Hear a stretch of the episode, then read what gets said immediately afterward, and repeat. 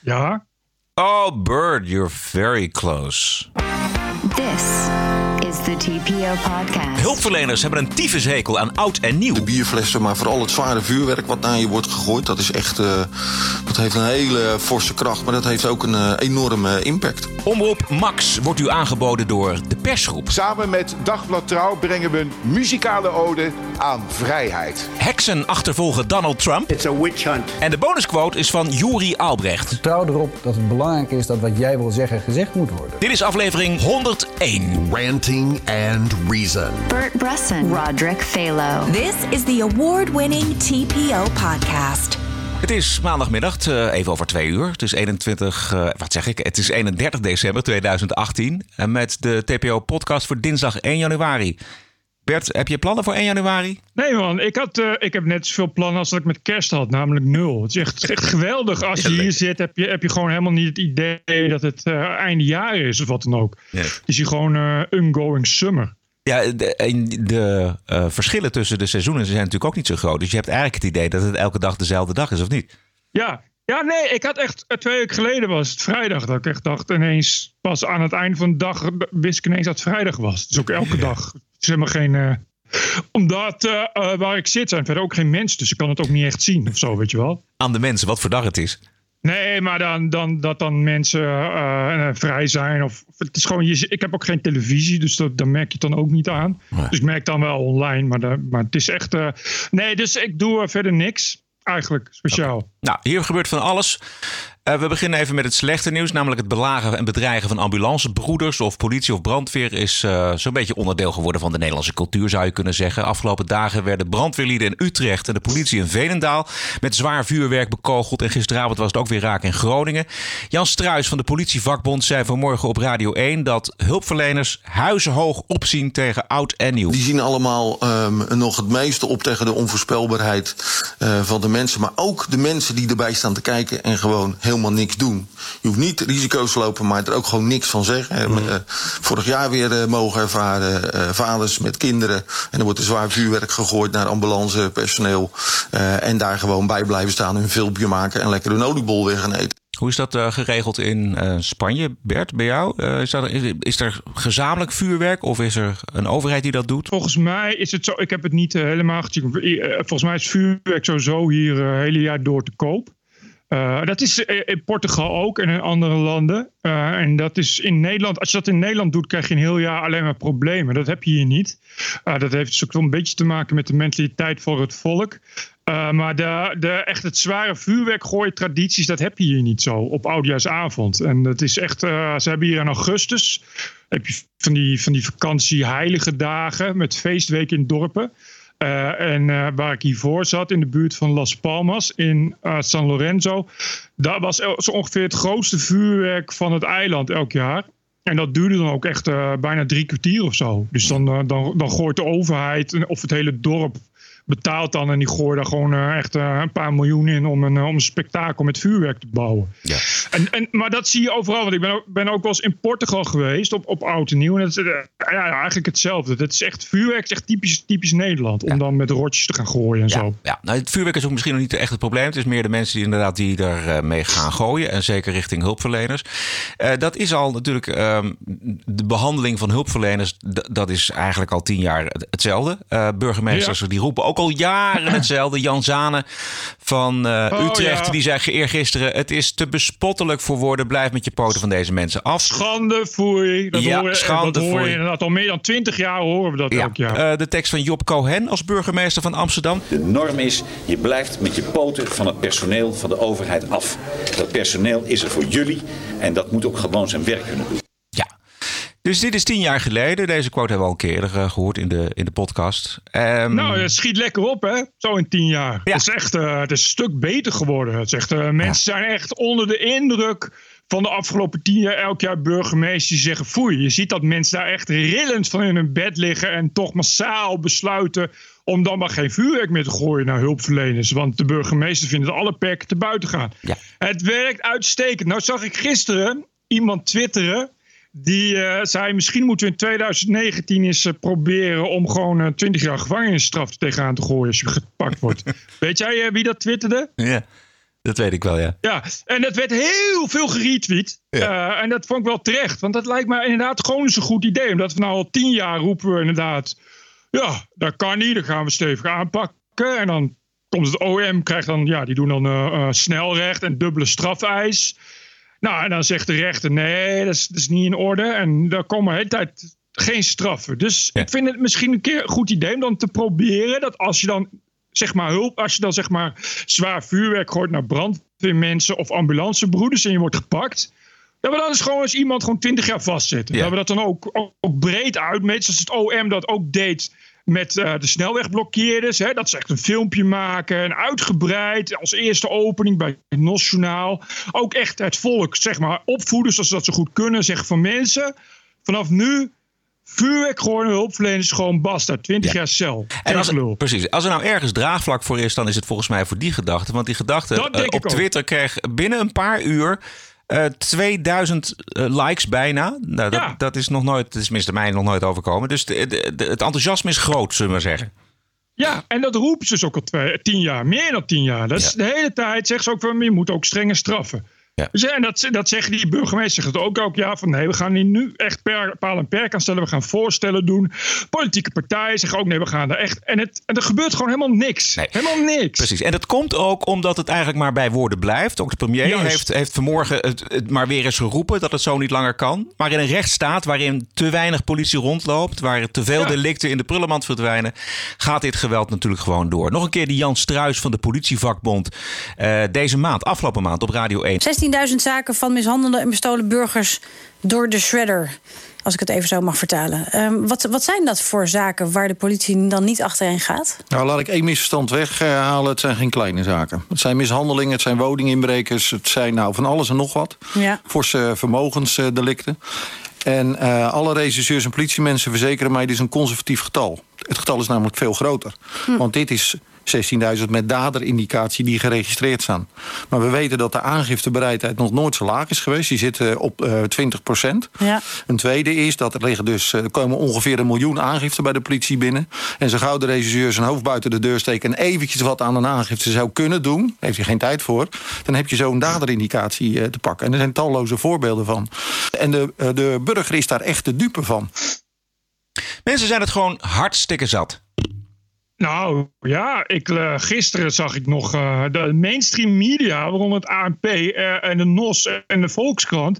Zag ik gisteren nog doodleuk een bericht de wereld insturen dat het aantal meldingen met oud en nieuw fors is afgenomen. of, of het, terwijl het aantal meldingen is inderdaad ook fors afgenomen. En dat is namelijk omdat je bent natuurlijk een debiel als je nog de politie gaat bellen als iemand illegaal vuurwerk afsteekt. Je weet namelijk dat er toch niks gebeurt. Hoe wordt dat gebracht? Als nee, is echt, echt uh, de, overlast is enorm afgenomen. Ja, maar eh, ze moeten toch echt, als er ergens een af moet in 2019, is het toch wel van de aanhoudende fabel, wat echt een soort propagandafabel is, uh, dat de misdaad daalt en dat het zo goed gaat. Ja, het is vreselijk. ook, echt het, is ook, het is ook zo erg dat, dat de media daaraan meedoen. Want ik zat, ik zat nog eventjes het, het gesprek terug te kijken van van uh, wat we net hoorden, die, dat, dat, dat fragment op Radio 1 van Jan, uh, Jan Struis. Daarin krijgt hij repliek van de presentator van ja, maar wacht even, er gaat toch heel veel geld naar politie en we geven toch heel veel geld verhoudingsgewijs in Europa veel meer geld uit aan het Openbaar Ministerie en aan de politie. Bewijzen van waar zeur je over? En alle journalisten die nu nog aankomen met op een vergoelijkende manier met die uh, criminaliteitsstatistieken,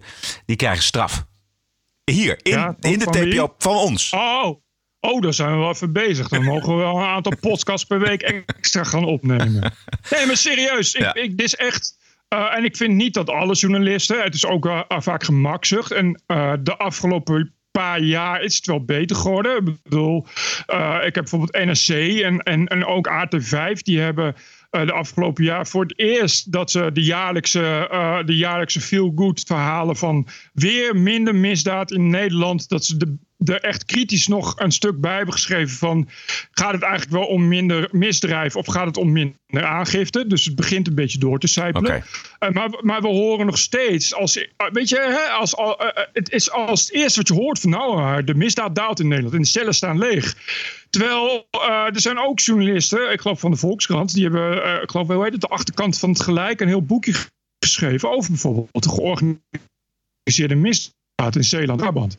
Ja. Hoorde je mij nog? Ja. Of niet? Ging net goed. Hoor, hoor je mij nog? Ja, gaat, okay. gaat goed. En de georganiseerde drugsmisdaad, die, die stijgt juist. En daar heeft echt, die heeft inmiddels een greep op Nederland, wordt steeds steviger. Uh, Rotterdam is een beetje narco-doorvoerstaat van Europa. We beginnen echt serieus, beginnen mensen zich echt serieus zorgen te maken over die, over, over die strijd tegen criminaliteit nog, nog gaan winnen. En ik spreek ook wel eens agenten. Uh, en anderen die ik spreek, spreken agenten ook wel eens. En die zeggen allemaal, jongens, geloof mij, jullie worden gewoon voor de gek gehouden. Die cijfers, dat is echt alleen maar puur voor de bühne. Het is in werkelijkheid veel en veel erger hoe diep eigenlijk het vertrouwen gezonken is bij burgers in dat hun zaken worden afgehandeld. Dat vertrouwen is zo diep gezakt. En als je ergens geen lijstjes voor op straat krijgt, dan is het dat volgens mij.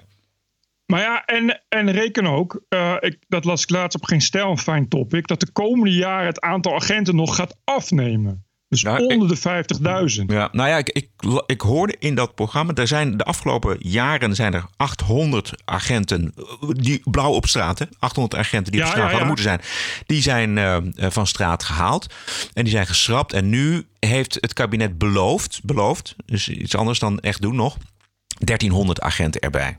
Dus per saldo, per saldo zetten, zijn dat er dan 500. Ja, ja, maar uh, het totaal, ik geloof tot ergens 2023, is dan nog lager dan dat het was in 2013. Zoiets. Oh ja. Weet je, dus, dus dit, terwijl ja, het aantal mensen, bedoel, we hebben ook nog veel asielzoekers toegelaten. Niet, weet je, niet dat die allemaal crimineel zijn, maar dus het aantal mensen in de steden stijgt. Ja. Amsterdam, natuurlijk net zo. Amsterdam, weet ik bijvoorbeeld, is uh, uh, het aantal politie is gebaseerd op het inwonersaantal. 800 zoveel duizend. Maar er zijn elk moment zijn er ook nog een anderhalf miljoen toeristen, weet je wel. Dus je hebt eigenlijk veel meer politie nodig. En zo gaat het dus. Zo gaat het ook in, in het platteland. Daar gaat de politie weg. Zo gaat het in de steden waar de aanwas explosief groeit uh, en, de, en, de, en de politie niet meegroeit. Ja, ik voorzie daar uh, komende tijd weinig, weinig goeds in in elk geval.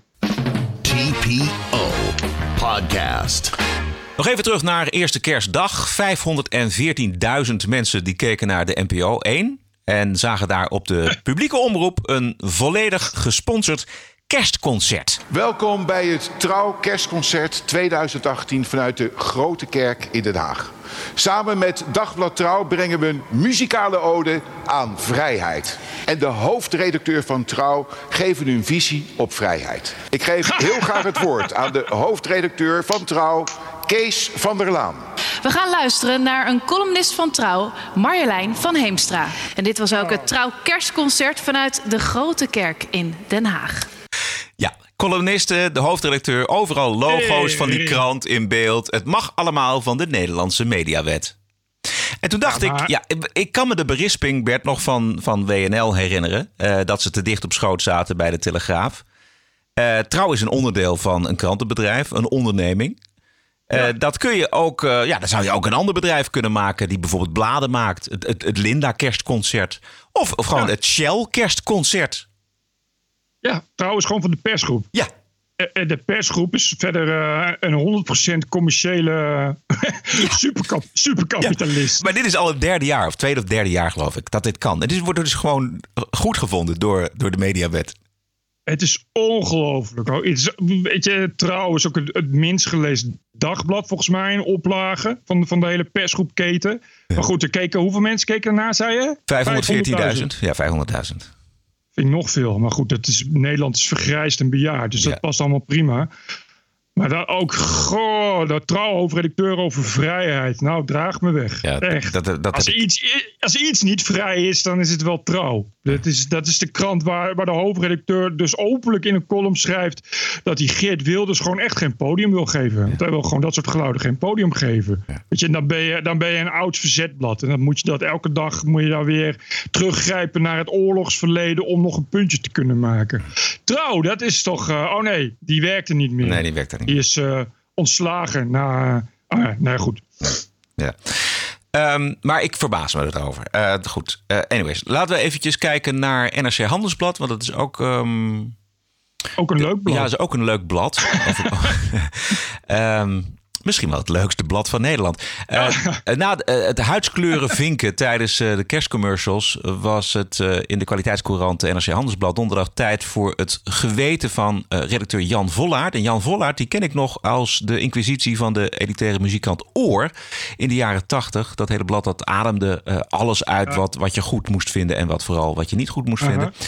En dat trucje is Jan Vollaert nog niet verleerd. Hij, hij schrijft in NRC Handelsblad 2018 is het jaar waarin de popmuziek haar geweten hervond.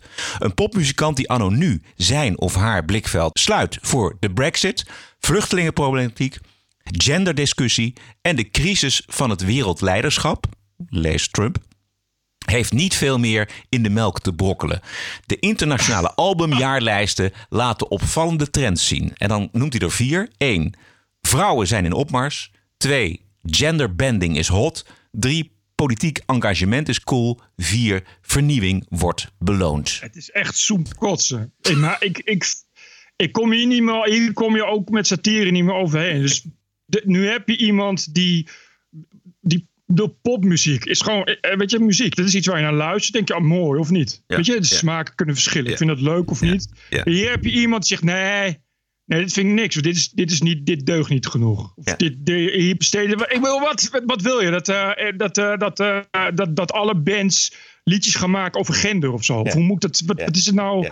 Wat, sla, wat heeft het met muziek te maken, man? No, no, nothing. Niets. Helemaal niks. Al deze, al deze vier dingen, die, die hebben de Beatles niet beter gemaakt. Die hebben, de, die hebben Prince niet beter gemaakt. Die hebben David Bowie niet beter gemaakt. Die hebben de Rolling Stones niet beter gemaakt. Als er iets killing is voor muziek, voor de kunsten, dan is het wel geweten. Precies. Wat heeft, ik, ik, ik snap niet, bedoel, ja, ik snap dat, dat, dat Bono van U2, maar zelfs de muziek van, van, van U2 gaat daar verder niet over. Weet je, het is gewoon, je luistert die muziek en je denkt, goh, ja, goed gezongen, goed gecomponeerd, goede muziek. Eh, weet je, goed, goed gespeeld. Er zijn nog duizend dingen die je van muziek kunt vinden. Maar toch niet, is dit wel gewetensvol. Maar het is ook echt, wat je zegt, echt een soort inquisitie. Ja. Dit is echt mensen afschrijven. En jullie zijn niet gewetensvol genoeg. En dan zeg je van, oké, wat, wat, hoe, wat is precies gewetensvol? Heb ik baby's vermoord? Of, of zeg, ik, uh, zeg ik dat we voortaan vrouwen moeten omleggen? Of, of wat? Nee, nee je, je toont niet genoeg betrokkenheid bij, bij apartheid en discriminatie. Uh, en, en en, gender. heb, wacht even. heb jij nog geen nummer over de Brexit gemaakt? Ja. Ja, maar, ja, wacht even. Maar dan tel je niet mee. Elvis, ik heb net even, even zitten luisteren naar je repertoire. Het is allemaal leuk en aardig, maar uh, geen Brexit-nummers, hè? Nee. Hoe zit dat? Nee. Overigens is uh, uh, NSC heeft ook Wilfred Takken, ook, een, ook, ook, ook, ook zo'n muzieklul precies hetzelfde als deze. Misschien zijn het wel dezelfde, maar ongeveer hetzelfde. Zo ook zo'n inquisiteur. Die, die vindt dus dat Elvis is racisme. Oh ja. Elvis is racisme, want dat is echt typisch de blanke man die zijn ideeën en muziek van zwart heeft gejat. Is gewoon, racisme. En hij heeft nog nooit een nummer over Trump gemaakt. En hij heeft nog nooit een nummer gemaakt over de vluchtelingenproblematiek. Ik ga toch kritischer kijken naar die, die klassieke cd's die ze in de NSC webshop verkopen. Want daar zie ik veel componisten, die heb ik nog nooit eh, over Trump of Brexit gehoord. Oké. Straks onder andere social justice in de top van de Canadese universiteiten. Jazeker, daar hebben we een mooi voorbeeld van. TPO Podcast. Maar we moeten nog even terugkomen op het klimaat en de warmtepomp van vorige week. Veel reacties gekregen van mensen die uh, wel goede ervaringen hadden met de warmtepomp. En of het allemaal niet zo heel erg somber inzien. Uh, Erik Feitsma, vaste luisteraar van de TPO-podcast, die schrijft dat hij al veel winst behaald heeft met een 7 kilowatt hybride warmtepomp voor 2150 euro met een subsidie van 1750 euro. Um, En zo waren er nog meer, jazeker. Um, ja, het hangt natuurlijk heel erg af van hoe je woont, uh, wat er moet worden aangepast, wat je budget is en of het dan ook helemaal in orde is. En ik heb ook nog even met mijn onderbuurman gesproken. En die stookte bij, zoals ik eerder zei uh, in de vorige aflevering. Die heeft een warmtepomp, moest bijstoken. Maar sinds hij de thermostaat verplaatst heeft, hoeft dat nu niet meer. Maar zo behagelijk als vroeger krijgt hij het in ieder geval niet meer in zijn huis. Nee, nee dat, ik zei dat vorige keer ook al. Dit, natuurlijk kan het. Maar dat zijn dus wel mensen die, die daar dan echt mee bezig zijn en, en, dan zo wonen. Maar waar het om gaat is dat je natuurlijk niet, uh, wat is het, 8 miljoen huizen in één keer kan vervangen. Uh, laat staan dat je aan Henk en Ingrid dan gaat uitleggen hoe dat zit met warmtepompen, weet je wel. Dus, dus dat is het probleem. Maar natuurlijk zijn er vast, zijn er, maar dat, is zijn, dat zijn denk ik wel ook wel goudhaantjes. Mensen, dat zijn volgens mij mensen die uh, daar bereid in zijn om te investeren. Dus die daar het investeringsgeld voor hebben en hadden. En, en die ook weten wat ze doen en inderdaad op de juiste plek wonen. Ja. ja. Niet drie hoog achter, denk ik. Nee. Overigens eh, zijn ze in Ierland ook helemaal aan het vergroenen. Om het klimaat te redden natuurlijk. En het grote energiebedrijf van Ierland promoot dat met het volgende spotje. Change. It takes energy. That's why at Gas Networks Ireland, we're changing Ireland's energy future. You see, thanks to natural gas, our network already connects Irish homes, businesses, and industries to cleaner, affordable, and efficient energy. And now, as we prepare to introduce fully renewable gas into our network, we're moving Ireland towards an even cleaner energy future naturally. Gas Networks Ireland. Progress. Naturally. Jezus. Ja, dus wij gaan het, van het gas en in Ierland gaan ze aan het gas. Ja, maar het is wel groen gas, begrijp ik. Ja, maar het is wel gas. Ik weet niet hoe groen het is, maar het is wel natural gas. Ja, ja, nee, dat is, dat is heel anders dan uh, gas wat je uit de bodem haalt. Ja, ik denk oh, het nee, wel. Nee, wacht. Ik denk het wel. Ja, mooi hè? Ja, fantastisch. Hartverwarmend spotje ook. Ja. naar luistert, wil je meteen ook aan het gas eigenlijk. Ja, huisverwarmend eh, eh, spotje. Ja. Nee, maar het is, het is echt het is heel bijzonder dat, dat er zo'n eh, grote anti-gas-lobby eh, plaatsvindt eh, vanaf de klimaattafels, om het maar zo te zeggen, in Ja. Nederland. En dat in Ierland het precies andersom is. Daar eh, kiezen ze voor, voor gas, natural gas. Ja, maar goed, misschien willen ze daar ook wel af, af van kolen en, en hout. Ja, precies. zeggen. Nee, maar dat is het. Dat is natuurlijk. Dat is, eh, maar gas is, en dit natural gas eh, klinkt toch behoorlijk schoon, zou je zeggen. Hè? Schoon, Ja. CO2 is schoon. Ik denk dat de gemiddelde burger het ook nog gelooft ook. Dus dat is altijd mooi. Dat is natuurlijk altijd mooi meegenomen. Ik zag, eh, ik weet niet of je nog meer over dit onderwerp wilde vertellen. anders doe ik het even. Doe maar. Eh, er was eh, een manifest. Dat stond alleen in de Telegraaf Ja, uiteraard. Telegraaf. Van een aantal wetenschappers. Waaronder ook hoogleraren. Dat waren allemaal diehard eh, beta-wetenschappers. Dus mensen die er wel echt verstand van hebben. Die zich zeiden inderdaad van ja. Dat zoals die klimaatwetten nu worden gevormd. Is het wel echt een doemscenario. Dit, is eh, op weg naar, eh, op weg naar een wel heel kille en armoedige samenleving. Die, die gewoon niet houdbaar is. En dat vond ik toch wel interessant. Vooral omdat je het eigenlijk nergens hoort. Dus ze schreven ook van we moeten eigenlijk wel het gevecht aangaan met de indoctrinatie van, van al die voorstanders. Want ja, wij zijn ook wetenschappers. eh, en niet per se de minste. En wij worden eigenlijk gewoon weggedrukt. wat is, wat is de kern van hun kritiek? De kern van hun kritiek is dat eh, eh, zoals, de, zoals het idee er nu is, wat we nu allemaal in zo'n korte tijd moeten gaan veranderen. Eh, ja, dat, daar gaat je economie gewoon van naar de kloten. Eh daar krijgen we het inderdaad, wat je net al zei, de huizen gewoon niet meer verwarmd. Eh, daar gaat de industrie van kapot. En veel erger, ja, er is eigenlijk ge- helemaal geen bewijs dat als wij dat doen als Nederland met z'n allen, dat het ook maar iets gaat veranderen aan, aan, aan een klimaatopwarming, waar, waar zij ook niet aan twijfelen. Uh, en dus het is, het is te zinloos en te rigoureus. Dat is eigenlijk hun verhaal. Wat ik me afvraag is, eh, al het geld wat wij gaan steken in CO2-neutraal maken van Nederland. eh, als je dat volgens mij eh, elders in de wereld dat geld gaat gebruiken, bijvoorbeeld in Afrika, om mensen daar op een andere manier aan de energie te krijgen, bijvoorbeeld van hout naar Mhm. gas, dan is daar veel en veel meer winst te behalen voor Ja, de planeet als geheel. Wat er nu gebeurt is dat- er eigenlijk bijna letterlijk wordt gezegd... Nou, als, als we dit allemaal gaan doen, komt het misschien wel goed. Of dan komt het waarschijnlijk wel goed. Maar er is, daar is geen enkel bewijs voor. Weet je, het is, er is, op zich is te bewijzen dat er iets met het klimaat aan de hand is. Dat is ook niet zo moeilijk als je het klimaat over 30 jaar en de jaren daarvoor bekijkt. Zeg van, goh, het wordt warmer, dat kun je meten. En de ijskappen smelten en zo, dat is ook het probleem niet. En dus zijn er mensen die zeggen, ja, maar wat moeten we daar doen? Nou, dat komt dan door de CO2-uitstoot. Maar er is helemaal geen bewijs dat dat... dat die hele kleine voetafdruk die wij erin achterlaten op het hele grote geheel van wat de hele wereld doet, of dat al iets gaat veranderen. Terwijl het echt wordt gebracht van we hoeven eigenlijk alleen maar dit te doen. En dan eigenlijk ook alleen maar in Nederland. En dan, komt het, dan, dan redden we het wel. Het zou heel goed kunnen dat we het überhaupt niet redden. Ja. Eh, Maar om er, dan, dus- om er dan maar niets aan te doen, dat is, dat is ook een beetje het, het probleem in, in de discussie. De ene zegt, ja, Ja. er is geen bewijs dat als we wat doen en al dat geld erin steken, dat het dan helpt. Maar, Nee, maar is dat dan een argument om helemaal niks te doen? Dat weet ik niet. Nee, nee, maar maar dat hoeft, het hoeft ook niet helemaal niks te doen. Maar dan, je moet het dan zeg, dus ook wereldwijd trekken. En dan zeggen nou ja, kijk, wij, wij kunnen hier in Nederland en in Europa. We gaan van het gas af. Dat is, dat is uiteindelijk nog wel te doen. En, en we gaan kijken wat we, hoe, hoe we vervuiling kunnen voorkomen of uitstoten. Elektrische auto's zitten natuurlijk al aardig in de lift. En, en dat kun je dan met alle andere landen doen. Maar je moet dan ook naar China en India en, en, en, al, en Brazilië en al die opkomende economieën die echt huge zijn. Hè? En, en Afrika. En daar dan ook zeggen van jongens, jullie moeten ook meedoen. Ja. Want, want wij kunnen, wij, het is helemaal niet erg, om, want dat heeft uiteindelijk alleen maar voordelen. Als iedereen in Nederland elektrisch getrijden heeft dat, heeft dat duizend voordelen. Al was het maar dat je, dat je uh, minder olie gebruikt, dat lucht schoner wordt en zo. Dus dat, dat kan wel, dat is het probleem niet. Maar ga dan niet zeggen dat van als wij dat doen, dan, want het probleem is veel groter. Het probleem is wereldwijd. En de echte olifant in de Kamer is natuurlijk de bevolkingsexplosie die gaat plaatsvinden in Afrika. Precies. Er komen nog 1, 2, misschien 3 miljard mensen bij. Ja, dat, dan, is het gewoon, dan is het niet eens meer dweilen met de kraan open. Maar dan, ga je, dan gaat dat absoluut niet lukken natuurlijk. Je hoeft dan niet te zeggen, oh, dan gaan we niks doen. Het is heel goed om dat te doen. Maar als je rigoureuze maatregelen stelt, zoals die nu worden gesteld die natuurlijk nooit gaan halen. Maar gaat om, om het principe, dat is waar die wetenschappers over hebben. Als je dat doorrekent, dan, dan word je echt een land waar, wat onwoonbaar is. ja, dan ga je terug naar de derde wereld, zeg maar, dat niveau. Dat, is natuurlijk, dat is natuurlijk belachelijk. Dus je moet dan natuurlijk zeggen: oké, we gaan enerzijds kijken wat wij kunnen bijdragen.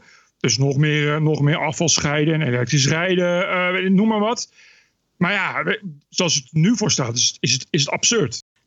Maar nogmaals, als je dus dat geld er tegenaan wil gooien, dan uh, is dat elders in de wereld beter besteed dan hier in Nederland. Per, als, je het, als je kijkt naar het effect.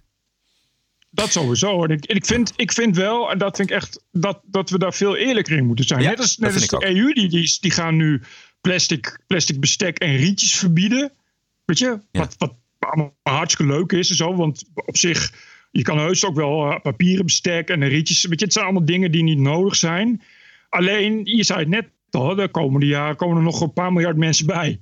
Uh, en in, in die landen waar die mensen erbij komen, doen ze niet aan recyclen. Laat staan dat ze daar geen rietjes gaan gebruiken. Die flikkeren al hun, al hun, al hun plastic, wat ze echt in enorm hoeveelheden gebruiken, gooien ze gewoon in het water, weet je wel. Dus je moet er ook eerlijk over zijn door te zeggen, ja, eh, het gaat de komende tijd waarschijnlijk niet beter worden. Dan moeten we naar een bredere oplossing kijken. In plaats van alleen het verbieden van rietjes. Ja.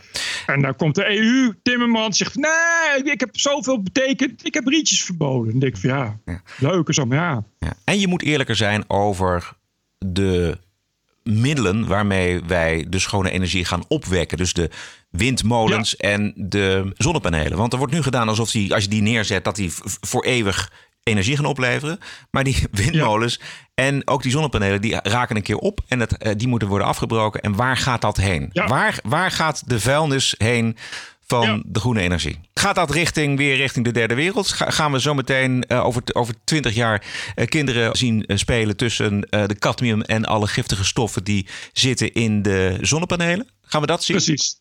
Die gaan op een gifschip, de Proma Koala 2. Ja. Uh, en die gaat onder verantwoording van een GroenLinks-wethouder gaat dat richting Sri Lanka. En dan gaan dan kinderen en mogen dat dan uh, gaan afbreken. Uh, en nou ja, goed. Nee, maar precies. en daar is dus ook nul eerlijkheid. Hè. Het wordt echt altijd voorgesteld als een soort, ja, als een soort wonde toverland. Dus overal maar windmolens staan. Dan, weet je, terwijl, ja, je kan niet overal windmolens neerzetten. Dat, dat is het. Wat je de hele tijd inderdaad niet gezegd mag worden, is dat je het niet allemaal kan doen. Dat de welvaart zoals we die nu hebben, nou eenmaal een bepaald offer aan het milieu ook vraagt. Ik heb een mooi thema voor het nieuwe jaar. 2019, het jaar van de eerlijkheid. ja. Dat zou wat zijn. Dat zou wat zijn. Goed, kennen wij de Canadese docenten Lindsay Shepard nog? Ik wel. Ik ook werd op het matje geroepen omdat ze in de klas een stukje Jordan Peterson had laten zien in een taalles over persoonlijke voornaamwoorden. En dat klonk zo. We were talking about gendered language and I was asking them to structure sentences using they or using his or her. And then we talked about the societal context of it. So I don't get why I'm being seen as transphobic by virtue, by proxy of me just just saying just stating, just exposing people to an idea. I, I don't get how that label is not attached to me. I really don't. It's more about the effect rather than the intention. If that, like, obviously that wasn't your intention, but nevertheless, it disturbed and upset students enough. Ja, dit is een uh, praktijk en een verhoor dat één op één is overgenomen uit Orwell's 1984. Shepard ging uh, ermee uh, naar een paar kranten. De opnames kwamen online en de twee docenten die het verhoor afnamen, die maakten hun excuses. De universiteit ging diep door het stof. Dit soort verhoren horen niet thuis op deze universiteit, zeiden ze. En Shepard had helemaal niets verkeerd gedaan. Nou, uit een onderzoek bleek bovendien dat de zogenoemde klachten over de video van Peterson niet van studenten kwam, maar van een staflid van de universiteit. En afgelopen zomer klaagde Lindsay Shepard drie docenten aan vanwege het verhoor en de geleden schade. Bij elkaar goed voor zo'n 3,6 miljoen dollar. En daar kwam nog bovenop de aanklacht van Jordan Peterson, omdat hij in de verhoren vergeleken werd met Adolf Hitler en een gevaarlijk persoon werd genoemd. En afgelopen vrijdag hebben twee docenten Lindsay Shepard aangeklaagd wegens laster. En de ene docent heet Nathan Rambukana en klonk in het verhoor zo. You're perfectly welcome to your own opinions, but when you're bringing it into the context of the classroom, that can become problematic. And that can become something that is that creates an unsafe learning environment for students. Ja, ik ben even gaan zoeken naar deze Nathan Rambukana. Hij is een assistent-professor in de communicatie. En er zijn, zijn expertise uh, is volgens de website van de universiteit. Let op digitale intimiteiten, privileges en non-monogamie. Jezus. Dus daar zit nog wel een mooi MeToo-verhaal in, waarschijnlijk. Ja, precies. Ja. Dat wordt dan, maar wat, ze gaan haar nu aanklagen voor lasten. Ja, het aanval is de beste verdediging natuurlijk. Jongen, jongen, jongen, ja. jongen. Ja. En die andere... Dat zijn wel... Uh, ja? ja, sorry. Ga nee, ga gang. Nee, die, die, dit, zijn dus, dit is één docent. En de andere docent die, die Shepard um, gaat aanklagen is Herbert Pimlott. En daar ben ik ook even naar op zoek gegaan. En dat is een klassieke marxist eigenlijk. Hij is een adept van de Britse marxist uh, Eric Hobsbawm. Die uh, overigens ook mateloos populair was in mijn tijd op de faculteit Politieke en Sociale Wetenschappen van de Universiteit in Amsterdam. En deze Herbert Pimlott, die wil uh, zichzelf graag eventjes voorstellen. Uh, je hebt eigenlijk maar de eerste zin nodig, Bert, maar laten we even helemaal naar hem luisteren. I'm passionate about social and economic justice. And this is what really motivates me in terms of the research I do. What I write about, and it also means that I'm active outside the university as well as inside. And it's my engagement and work with uh, anti poverty activists, with the labor movement, with international solidarity efforts that really engages me in terms of my life and my career. Ja, dit is dus een pure activist. Oh nee, je zal ook dit soort mensen naast je hebben wonen, ja. weet je wel. Ja, uh, dat, dat, dat je met dit soort mensen ruzie krijgt of je recht van overpad ja, of zo. Nou, hoeft geen rijende rechter bij te komen. Nee. Ga je toch uiteindelijk iets met een kettingzaag en een shotgun... ga je toch wel zelf oplossen, denk ik. Oh, oh. Tering, man. Ja. Maar dat geeft dus gewoon les aan zo'n universiteit. En ik, het is allemaal zo, zo. duidelijk uit te tekenen, weet je wat. Ik, het, het zijn, is zo'n groep links georiënteerde docenten en ja. op posities komen... Ja. waarin ze dus uh, nieuwe docenten gewoon de les kunnen lezen op deze manier. Dat is een schandelijke verhoor. Het is echt heel diep weggezonken in een poepgat. Hè. We hebben het nu dus over een universiteit waar, waar, waar dus nu wederzijds wordt aangeklaagd. Om, om, omdat de mogelijkheid om daar met een gesprek uit te komen, was bijvoorbeeld al afgesloten. Ja. Dus en op een universiteit, dit zijn dus, dit zijn dus academen, dit zijn nou dus de academici, dit zijn de hoogopgeleide mensen die uh, van zichzelf vinden dat ze het allemaal voor het volk mogen vertellen. Ja. Weet je wel? Ze zijn niet eens in staat om iets op te lossen. Ja. Nou ja, kijk, het mooie is natuurlijk dat zij uiteindelijk hebben moeten toegeven dat ze helemaal 100% fout zaten. Hè? En dat, dat uh, Lindsay Shepard uh, 100% goed zat. Dat, ja, en dat, dat, doet pijn. Dat doet hartstikke veel pijn. En dus, ja, dat vond ik natuurlijk, dat is dan logische gedachtegang. Ik bedoel, uh, Lindsay Shepard die denkt van, ja, wacht eens even, ik ben blij met dit gelijk. Maar ik ga nu eventjes in de, in de volgende versnelling, ik ga 3,6 miljoen eisen. En Jordan ja. Peterson die dacht, weet je wat, daar gooi ik nog eens een keer een miljoen bovenop. Oké, okay. uh, we gaan naar uh, Amerika. Van Canada naar Amerika is maar een heel klein stukje. The FM Talk Station. Yeah. The Rush 24-7 Podcast. Angeles. And now, America's most exciting radio talk show, The Savage Nation. And we're here. How the hell did we get here? TPO Podcast. News Talk Radio 77 WMAL Washington. 19 januari is de dag van de jaarlijkse Vrouwenmars. Maar de organisatoren van de mars in de plaats Eureka in Californië... die hebben de mars afgeblazen wegens te veel blanke deelnemers, Bert. Terecht. Helemaal terecht. Maar het is eh, lang leeft de apartheid, zeg ik altijd maar. Dood aan de blanken. Ja.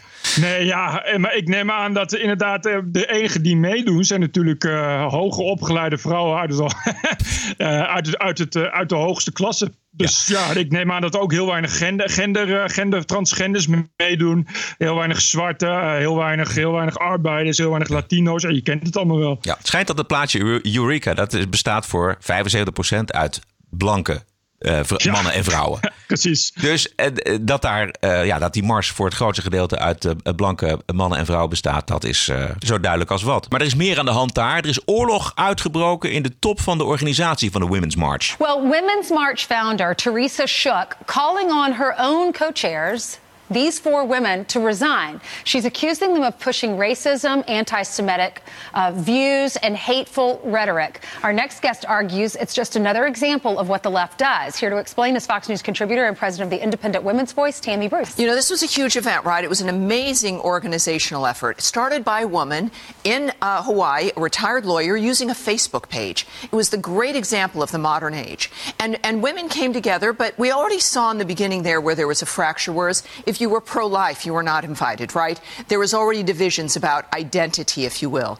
And this is the problem with identity politics, is that when you're saying where ideas are not discussed, where it's about who you are or your complexion or gender, is that it automatically requires you to look at other people as the other. Right? If that's your pride is in your sense of self, then you're automatically not going to be dealing with ideas. It's about how you're better or more superior to other people. And that's what's happened. It certainly is not a, a recipe for unity, right? It's a recipe for bigotry. And that's what the left does. The left, historically around the world, co ops issues and organizations important to society, very important issues like women's rights, and then take it and use it to divide, make the issues about race as an example. Now, the Women's March, unfortunately, as people hear the rhetoric, is now about uh, defeating white nationalism. Uh, and the white man. So now it's all about race. It's not about women's rights at all. Ja, dit is commentator Tammy Bruce op Fox News. Verstandige mevrouw dit. Ja. Eh, het lijkt mij dat ze gelijk heeft. Dit is, dit is, precies, dit is precies wat je net ook al zei. Ja. Het, het leidt uiteindelijk... Zij heeft ook echt de left, this is what the left does. Ja, dit dus. Het is uiteindelijk, het begint met iets goeds. Eh, en dat gezamenlijk. En, en, maar uiteindelijk gaat het spiraal het zo naar beneden. En, en, en gaat het tegen elkaar. En gaat het alleen maar over verdeel en heers. Ja, ze maken elkaar, ze, ze maken het zichzelf kapot op deze manier. Ja, ja. Ja, ja, wat je, krijgt, wat je natuurlijk krijgt is, is, is, eh, het is als je het simpel zegt, is blank en zwart. Maar dan krijg je van, ja, hoe zwart dan? Ben jij wel zwart genoeg? Mijn tint zwart is anders dan jouw zwart. En dat zie je ook bij, bij intersectionelen. Alleen het idee al is al lastig van intersectioneel. We staan op een kruispunt. Dan is van, ja, maar ben je wel, ben je wel op de juiste manier feminist genoeg? En hoeveel, hoeveel genders vind jij dat er bestaan? Weet je, dat, het is natuurlijk een oneindige weg naar beneden... Waar, waarin je weer mensen kunt gaan uitsplitsen en uitsplitsen en uitsplitsen. Ja, precies. Het is, dus er worden nu een, een mars wordt er afgeblazen omdat er te veel blanke vrouwen in zitten. Alsof die Ja. blanke vrouwen van zichzelf vinden dat ze te weinig recht van spreken hebben over onderdrukking of wat dan ook, waar ze zich tegen verzetten. Eh, omdat ze met te veel blanke vrouwen zijn. Ja, maar dat is ook de, precies dat je denkt van waar, waar, het waar argument hield ze die mars voor dan? Ja, ja Ik bedoel, precies. Dus, dus de argumenten zijn afhankelijk van de samenstelling van de mars. Precies. Precies. Dus ik doe iets goeds. Ik doe een goed doel. Ah, nee, als je nou met te veel blanke mannen, dan ga ik dat goede doel niet meer doen. Bedoel, het gaat kennelijk dus niet om het goede doel. Het gaat dus echt puur om, om ja, ja, het is een soort ideologie van, van hunzelf. Van zichzelf, die, die, wa- waarin ze iets vinden. Het, het staat ook echt duidelijk, staat dus, ja, ver- verboden voor te veel blanke vrouwen. Ja, zij ontzeggen zichzelf dus een mening vanwege hun eigen huidskleur. Zelfhaat in optima forma is het. Hoe, ik, ik, ik heb mezelf toch niet genoeg gehaat. Hoe kan ik mezelf nog dieper haten? Hoe kan ik dat nog beter uitdrukken? Dat ik mezelf echt tot op het bot haat. Oh, en wacht, de huidskleur waarmee ik geboren ben. This is the TPO podcast. Het was even schrikken voor de Fransen en de Koerden. En het Pentagon en de Deep State. dat president Trump uh, van vandaag op morgen de Amerikaanse aanwezigheid in Syrië wilde beëindigen. Uh, maar vaart gaat het niet lopen, al dus senator Lindsey Graham na een copieuze lunch op het Witte Huis. We had a great lunch. We talked about Syria and uh, he told me some things I didn't know that make me feel a lot better about where we're headed in Syria. He promised to destroy ISIS. He's going to keep that promise. We're not there yet. But as I said today, we're inside the 10 yard line, and the president understands the need to finish the job. He's worried about Iranian influence and the potential dangers to Israel from having a, a superhighway from Beirut to Tehran in terms of delivering weapons into Lebanon. And he'll be talking to Turkey about making sure we don't have a war between the Turks and our allies, the Kurds. So I like what I heard. Uh, we still have some differences, but I will tell you that the president is thinking long and hard about Syria, how to withdraw our forces, but at the same time achieve our national security interests, which are to make sure that ISIS is destroyed, they never come back, that our allies, the Kurds, are protected, and that Iran doesn't become the big winner of our leaving. And I feel pretty good about where we're headed. And I told the president his trip to Iraq was much appreciated. I think he learned a lot. het, is vrij dodelijk, ja, het is vrij dodelijke suggestie dat Trump waarschijnlijk voor zijn beurt heeft gesproken. Uh, ISIS is, is, nog niet verslagen en het telefoontje met Netanyahu heeft waarschijnlijk ook, ook wel uh, uh, de rem op de terugtrekking gezet, volgens mij. Maar ja, ja, ja, ja. Trump, Trump as Trump can be. Ja, ongelooflijk. Het gaat allemaal een stuk langzamer dan gedacht. En nou ja, hij was misschien. De, hij liep wat te ver op de troepen vooruit. As usual, as usual. Ja, zo, zo wordt je ook geschetst hè, in, in, uh, in al die boeken. Net als Fire and Fury en zo. Ja. Het is inderdaad uh, iemand die ze uh, toch de hele tijd proberen zoveel mogelijk bij Twitter weg te houden. en, en als het even kan, eerst overleggen voordat je iets gaat zeggen. Weet je, dat idee. En dan, ja, maar ja. Ik, ik, hij, en hij heeft, hij heeft, hij heeft Mar-Lago, waar hij altijd gaat golven in, in Florida.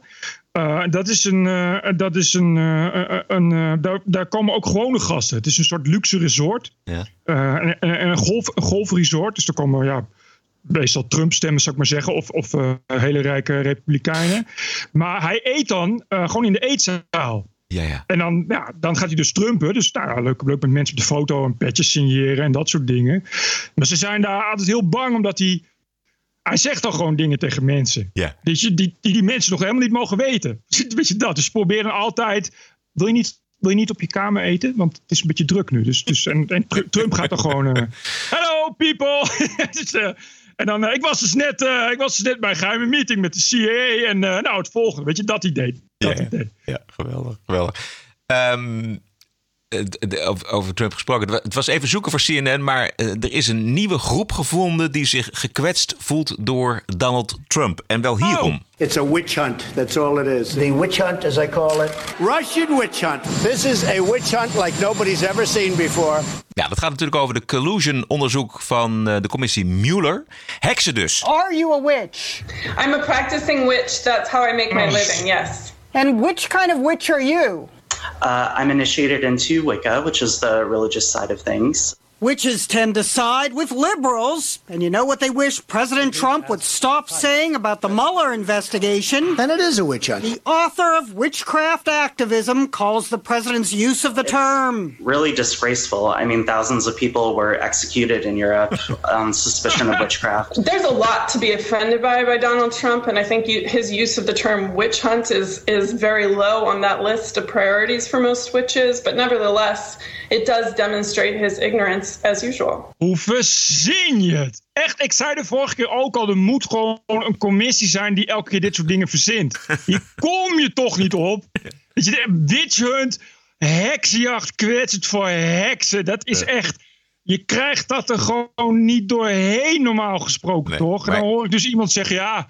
hij is wel kwetsend, want in Europa zijn in het verleden heel veel, heel veel heksen geëxecuteerd. Ja, man, oh Ja. man, oh man, oh man. En ik, ik verdenk eh, CNN toch ook wel een klein beetje ervan dat ze hier een onderwerp van gemaakt hebben. Want dit, moet, dit is echt Ja, zo'n echt zo'n bureau-redactie onderwerp. En Ginny Moos, die vroeger toch echt hele serieuze verslaggeving deed over eh, bijvoorbeeld de oorlog in Irak. Volgens mij ook eh, is zij Witte Huiscorrespondent geweest voor CNN. Die gaat nu dit soort onderwerpen doen. En, eh, dus het is, het- Ja, het heel treurig. Het is echt wel zoeken naar een heks in een hooiberg. Zo, ja, ik, nou ja ik, dit, dit heb ik ook al eerder gezegd. Je kan hier dus eeuwig mee doorgaan. Maar het volgende is dat je ook geen shit meer mag zeggen. Omdat er mensen zijn die nou eenmaal graag poep eten.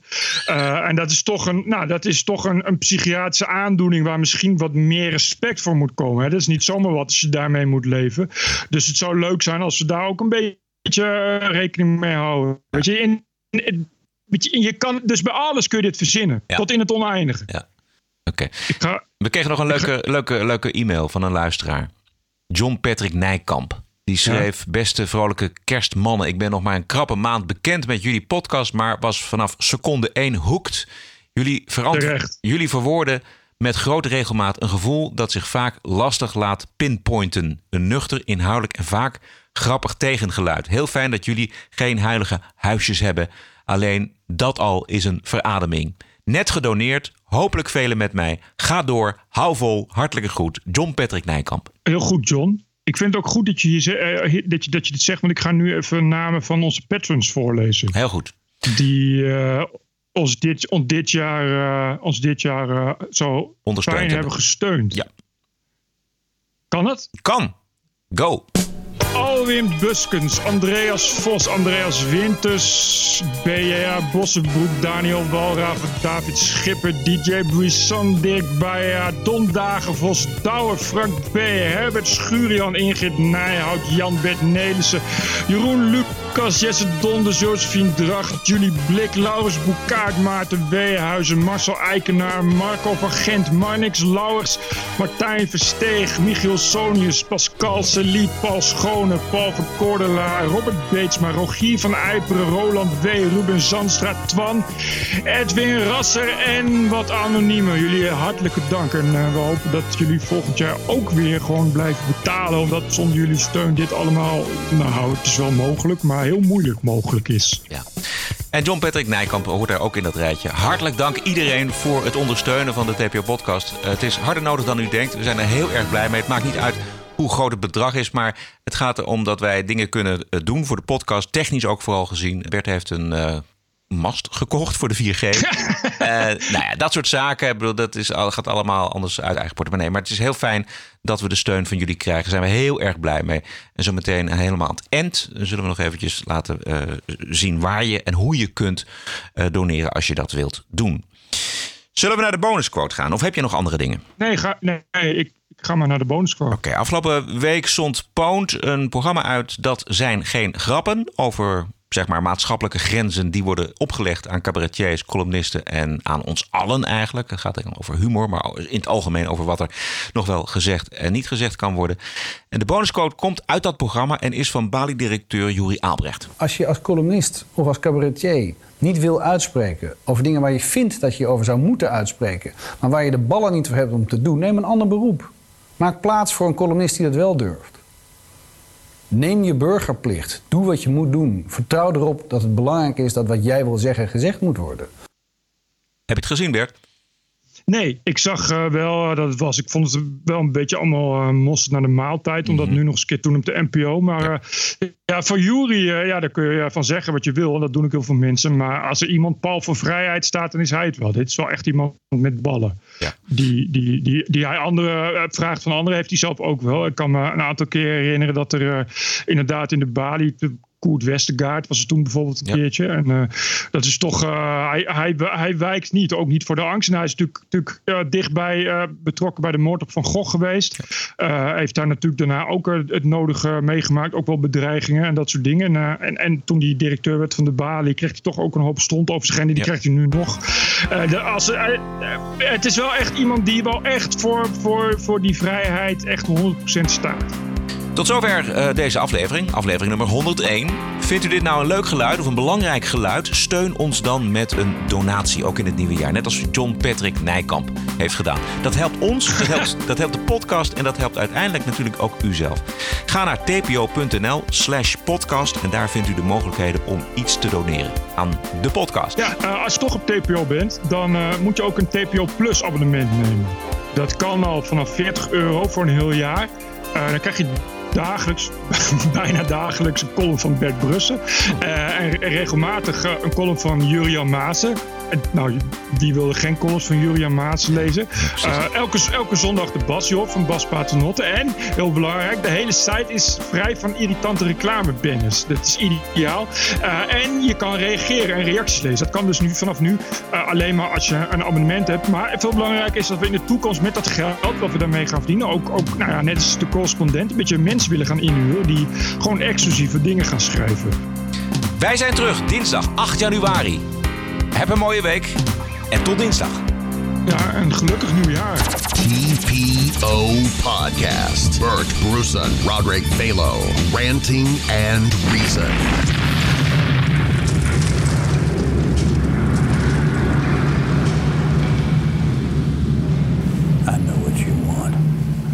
Oh, sure, they may have tried to separate us, but what we have is too strong, it's too powerful. I mean, after all, we shared everything, you and I. I told you my deepest, darkest secrets. I showed you exactly what people are capable of. I shocked you with my honesty, but mostly I challenged you and made you think. And you trusted me, even though you knew you shouldn't. So we're not done, no matter what anyone says. And besides, I know what you want. You want me back. Of course, some believed everything and have just been waiting with bated breath to hear me confess it all. They're just dying to have me declare that everything said is true and that I got what I deserved. Wouldn't that be easy if it was all so simple? Only you and I both know it's never that simple, not in politics and not in life. But you wouldn't believe the worst without evidence, would you? You wouldn't rush to judgments without facts, would you? Did you?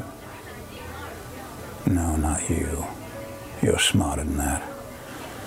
Anyway, all this presumption made for such an unsatisfying ending, and to think it could have been such a memorable send off. I mean, if you and I have learned nothing else these past years, it's that in life and art, nothing should be off the table.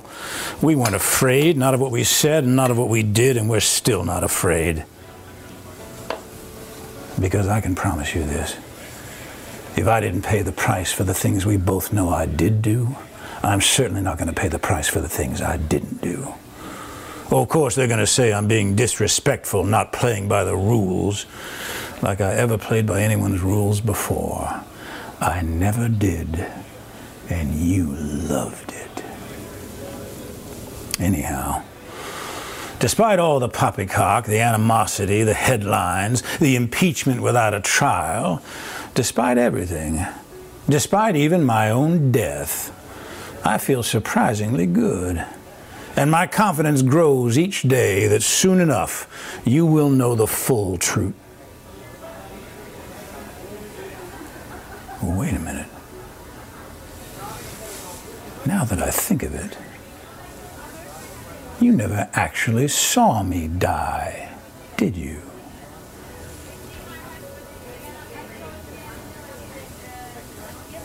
Conclusions can be so deceiving. Miss me?